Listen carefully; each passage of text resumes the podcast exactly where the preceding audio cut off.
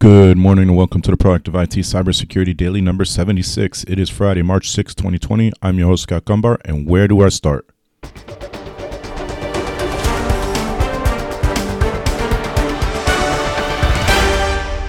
This podcast is brought to you by Nwaj Tech, a client-focused and security-minded IT consultant based in Central Connecticut. You can visit us at nuagetech.com. That's nuagetech.com. All right, good morning. In case you didn't notice, there's about a week in between the last episode and this episode. I was unavailable, out of town, and thus didn't record, so there's lots of news to share. But the crazy part is I didn't realize that all the news I was going to be sharing today, I figured it'd be a week's worth of news. And it turns out it's only a day or two worth of news. It's the last 48 hours. This is all reported except for one item that I'll get to in a moment. If you are listening to this, please feel free to share, comment, like, subscribe, whatever, to show some appreciation, whether it's Apple, Google, Stitcher, or anywhere else that you might be listening to this. And if you are in a HIPAA-compliant business, whether that's a business associate or a covered entity, please join our Facebook group. It's Get HIPAA Compliance. So just go to Facebook and search Get HIPAA Compliance, and I will let you join the group. So first up in the news, ThreatPost critical Netgear bug impacts flagship Nighthawk router. So dozens of routers are patched by Netgear as it snuffs out critical, high, and medium severity flaws. Netgear is warning users of a critical remote code execution bug that could allow an unauthenticated attacker to take control of its wireless AC router Nighthawk R7800.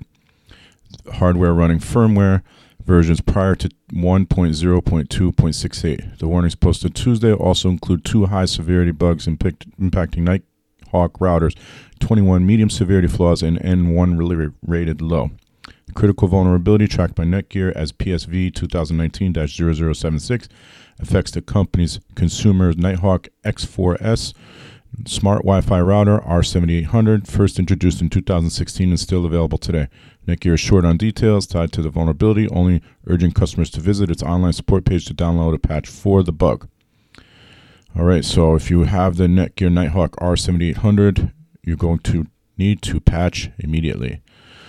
Let's Encrypt, you probably heard this already, but I'm going to talk about it anyway. So if you use Let's Encrypt SSL, or technically TLS certificates, there was a deadline for over 3 million users for a bug that's in the certificate.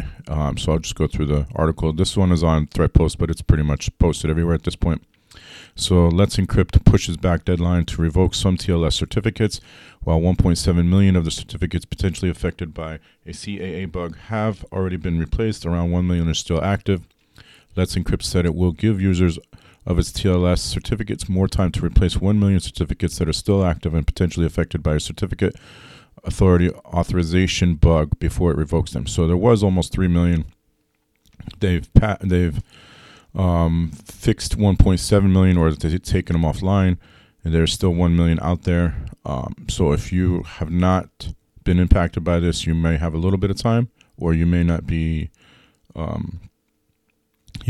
affected by this at all. The Popular Free Certificate Authority had given users until Wednesday, March 4th at 9 p.m. Eastern to replace 3 million certificates because the bug in its Boulder software, discovered and patched this past Sunday, impacted the way its software checked domain ownership before issuing certificates. However, users grumbled that this was not enough time to correct the problem. I use Let's Encrypt on almost every website that I manage, and didn't see any of them go offline, so some of them are self-hosted, some of them are not, so we'll see what happens.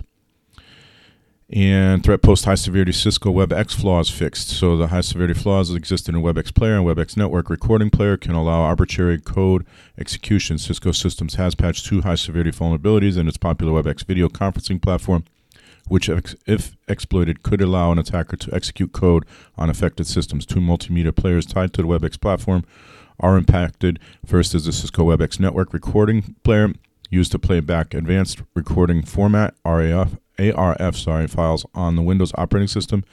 ARF files contain data from a recorded online meeting, such as video data and list of attendees.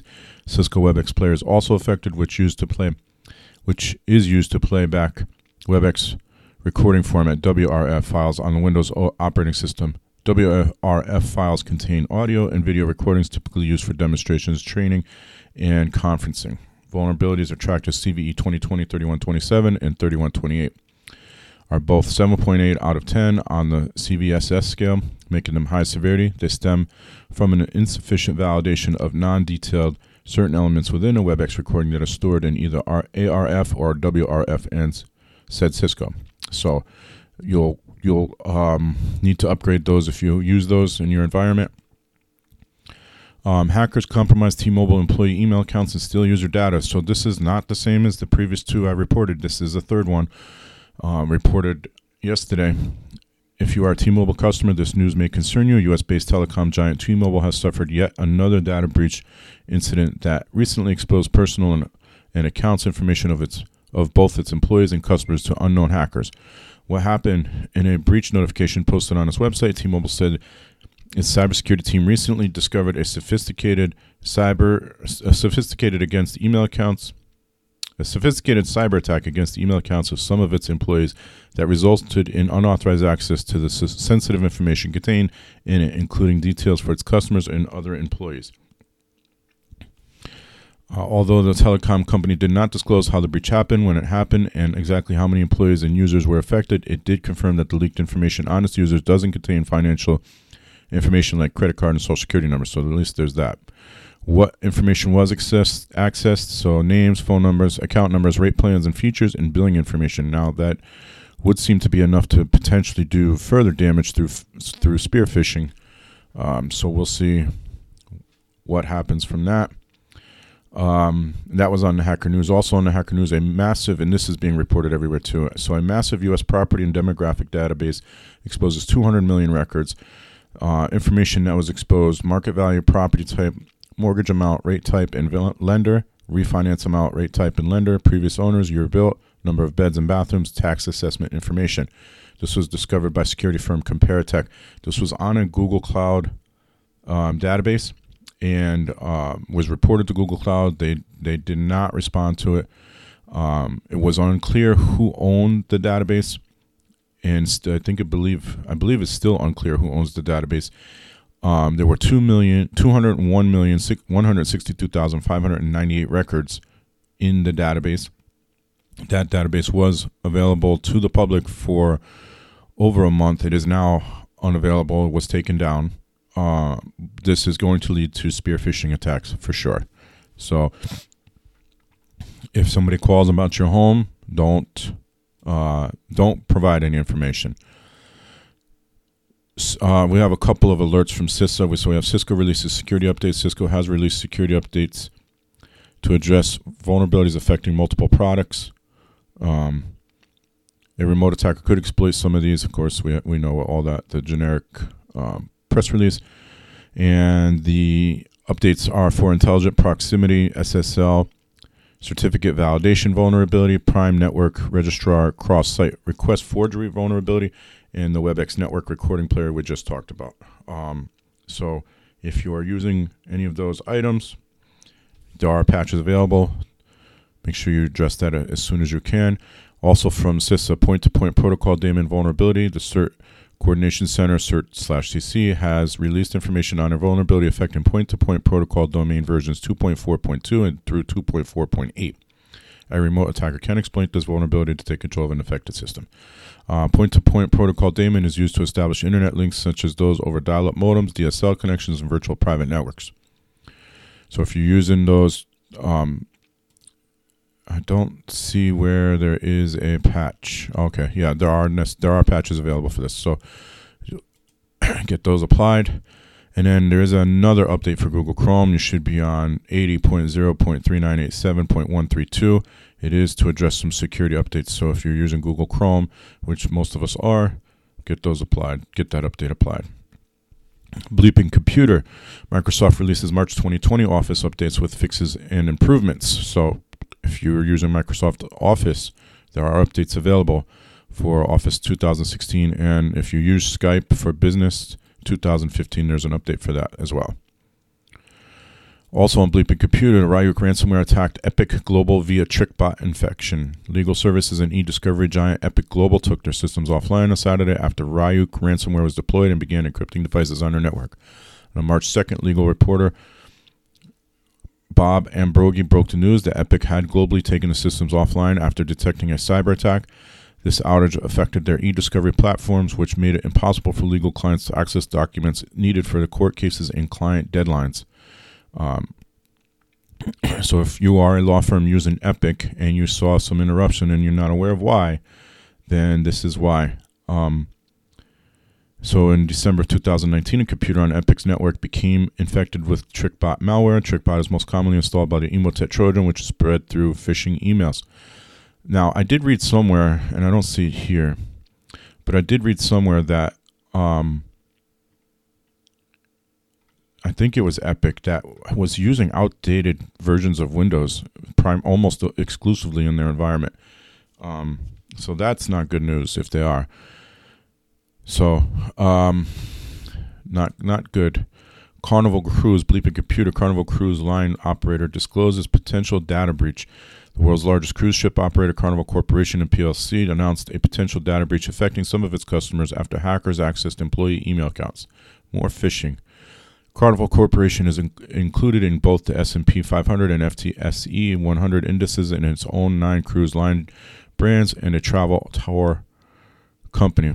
According to the company's corporate website, Carnival Corporation employs over 120,000 people worldwide, and its 10 cruise line brands attract nearly 11.5 million guests annually, which is about 50% of the global cruise market. That being said, I'm sure that those numbers are going to decrease this year for several reasons, one of them being this attack.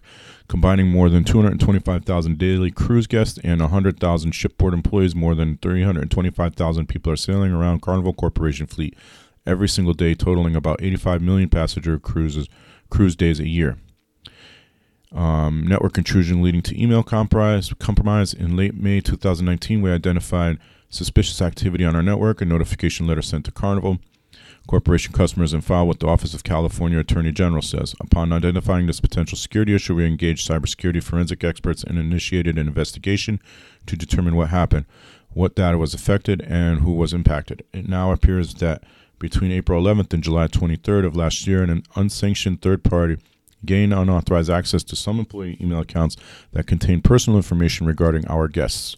Carnival Corporation adds that depending on the guest, the hackers might have access to customers' names, addresses, social security numbers, government identification numbers such as passport number or driver's license number, credit card and financial account information, and health-related information. Now, I don't know if that information was encrypted. It certainly should have been encrypted. If it was not, that is not going to bode well for Carnival Corporation. Bleeping Computer reports J.Crew disable user accounts after credential stuffing attack. We've talked about credential stuffing before. U.S. clothing retailer J.Crew announced that it was a victim of a credential stuffing attack around April 2019 that led to some of its customer accounts and information being accessed by hackers. Credential stuffing is a type of attack where hackers use large collections of username password combinations bought from underground markets and leaked after previous security breaches and use them to gain access to other user accounts on other online platforms. The rate of success of such attacks is highly dependent on the common practice of users using the same email and password for multiple online accounts, which we've talked about before as well. Their end goal is to log into as many accounts as possible onto the targeted system and take over the identities of the account owner, steal money, or gather information. Some accounts were disabled after almost 1 year. J.Crew is a retailer of apparel, shoes, and accessories that operates 182 J.Crew retail stores, 140 Madewell stores, 170 factory stores, and jcrew.com, jcrewfactory.com, and madewell.com sites as of March 2nd, 2020.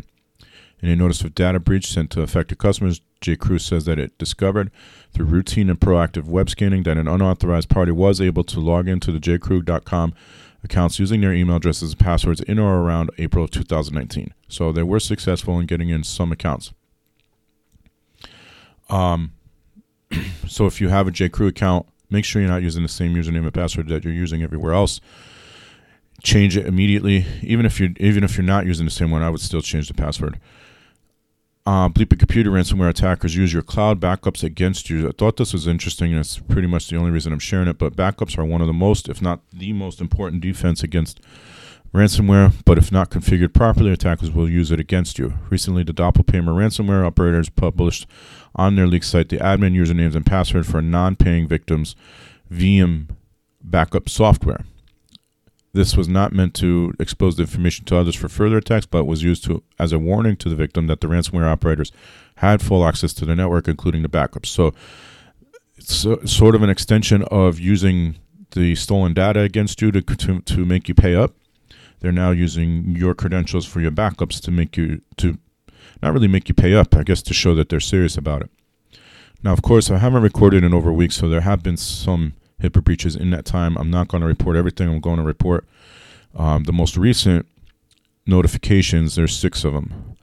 We have Harris Health System notifies patients about potential privacy breach. Houston, Texas-based Harris Health System has notified 2,298 patients that some of the protected health information has been exposed. On December 30th, two envelopes were sent to Ben Hobb Hospital to be scanned and archived in the Harris Health electronic medical record system, but the envelopes were lost in transit. The envelopes contained 143 sheets, which are believed to include data from patients who visited Gulfgate Health Center for medical services between December 9th and December 27th.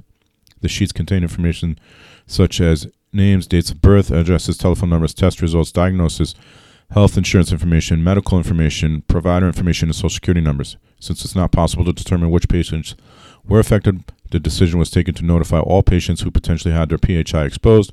Harris Health System's Chief Compliance and Risk Officer Carolyn R. Jones believes the envelopes contain the PHI of approximately 25 patients. The employees tasked with transporting the information have been sanctioned, and policies and procedures for transporting patient data have been reviewed and revised to prevent similar incidents in the future. All individuals potentially affected have been offered complimentary membership to credit monitoring services for 1 year. So I guess it was internal employees, but they really should be using a courier, and there should be, of course, a business associate agreement in place for that. But Kaiser Permanente alerts patients about mailing error, another mailing error. So Kaiser Permanente has discovered letters have accidentally been mailed to patients' former addresses. Kaiser Permanente had embarked on a project to improve mailing addresses for correspondence with members in Southern California. An error was identified on November 1st that caused the letters to be sent to incorrect addresses. An investigation revealed the error was introduced on October 6th. Addresses were corrected on December 20th. The mailings sent during that period included referral letters, surveys, care reminders, appointment reminders, explanation of benefit statements. Those letters contain demographic information, details of medications, diagnosis, billing information, and health insurance information. No social security numbers or financial information was exposed. The OCR portal does say up to 500 patients may have been affected. Backup drive containing EPHI stolen from Elk Ridge Dentistry. I guess this is a case for not using a USB or a portable hard drive. So that's a case for not to use that. So the SD's Park, Colorado dentist practice, Elk Ridge Dentistry, has discovered a portable hard drive used to store backups was stolen from the practice. The hard drive was among several items taken from the practice. The incident was reported to law enforcement, but the hard drive has not been recovered. So they reported it, which means the drive was also not encrypted.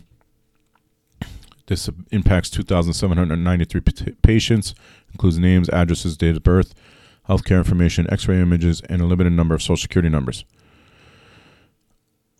Treatment consent forms, referral letters, and emails were also backed up on the device. Not good. This should have been encrypted, and you shouldn't really be using an external hard drive for that. If you're using it, it should only be as a secondary mode of backup or tertiary mode of backup, and it should be encrypted.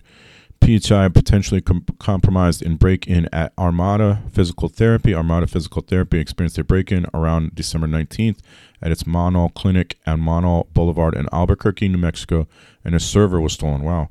The theft was reported to law enforcement, and investigation is ongoing, but the stolen server has not been recovered. It is not possible to determine the exact information stored on the server, but is known to contain intake forms of patients who received treatment prior to December 4th, 2017. Patients who received treatment after that date had their information stored in a different location. Intake forms contain names, addresses, telephone numbers, email addresses, insurance numbers, social security numbers. Armada Physical Therapy does not believe financial information was stolen on the stolen servers. It was not possible to determine exactly how many patients are affected by the breach. The breach report submitted to HHS indicates up to 500 patients may have been infected. Again, no encryption. Mailing vendor error discovered by Riverview Health. An error at a printing and emailing vendor used by Noblesville, Indiana-based healthcare provider Riverview Health has resulted in exposure of names of 2,610 patients. The mailing vendor was instructed to send patient notification letters advising them about a potential change to two primary care providers, but an error resulted in letters being sent to incorrect addresses on January 6, 2020. Riverview learned of the error on January 14, 2020. The letters identified individuals as patients of one of the two Riverview Health primary care providers. No other information was compromised. It'll be interesting to see if there was a business associate agreement in place there. Mental health records found abandoned in Chicago Street. Jesus. Physical medical records from the Community Mental Health Council have been found abandoned in an alley in West Englewood, Chicago. The Community Mental Health Council permanently closed its clinics after funding was lost in 2012. Hundreds of former patients have had their sensitive data exposed. The documents included the names, addresses, social security numbers, diagnosis information, medical records, and other sensitive information. They were found strewn across an alley off Hermitage Avenue by a local resident when she took out her trash. City officials were contacted, and the records have now been collected and secured. But, I mean, they closed in 2012. I mean, who knows how long those records were out there. I don't know what the OCR can do about that, but we have 6 breaches, none of them with phishing or ransomware. So think about that for a minute, where it's not just about phishing and ransomware. There's other things you have to look out for. And no, one of these was a dentist. So, and then we do have our first enforcement of 2020. It was for $100,000. The Department of Health and Human Services, OCR, has announced its first HIPAA penalty of 2020. The practice of Stephen A. Porter, MD, has agreed to pay a financial penalty of $100,000 to resolve potential violations of the HIPAA security rule and will adopt a corrective action plan to address all areas of noncompliance discovered during the compliance investigation. Dr. Porter's practice in Ogden, Utah provides gastroenterological services to more than 3,000 patients. OCR launched an investigation following a report of a data breach in November 13th of 2013, so more than 6 years ago. The breach concerned a business associate of Dr. Porter's electronic medical record company, which was allegedly and permissibly using patients' electronic medical records by blocking the practice's access to EPHI until Dr. Porter paid the company $50,000. Wow. So now you have to pay $100,000 on top of that. The breach investigation uncovered serious violations of the HIPAA security rule at the practice. At the time of the audit, Dr. Porter had never conducted a risk analysis to identify risks to the confidentiality, integrity, and availability of EPHI in violation of 45 CFR 164.308 A1I. The practice had not reduced risk to a reasonable and appropriate level and had not implemented policies and procedures to prevent, detect, contain, and correct security violations. Since at least 2013, the practice had allowed Dr. Porter's EHR company to create, receive, maintain, or transmit EPHI on behalf of the practice without first receiving satisfactory assurances that the company would implement safeguards to ensure the confidentiality, integrity, and availability of EPHI in violation of 45 CFR 164.308B. Throughout the course of the investigation, OCR provided significant technical assistance, yet a risk analysis was not conducted after the breach, and appropriate security measures were not implemented to reduce risk to a reasonable and appropriate level. The financial penalty shows that the healthcare providers of all sizes must take their responsibilities under HIPAA seriously. The failure to implement basic HIPAA requirements such as accurate and thorough risk analysis and risk assessment plan continues to be an unacceptable and disturbing trend within the healthcare industry, said OCR Director Roger Severino. So if that's not a warning, I don't know what is. Even the smaller practices need to get it together. $100,000 to a smaller practice is a significant amount of money, and I don't, you know, if OCR comes in and says you're not doing this, this, and this, get it done, you better get it done. That this is negligence. This is clear as day negligence. All right, that is going to do it for today's episode of the Proactive IT Cybersecurity Daily. So until Monday, stay secure.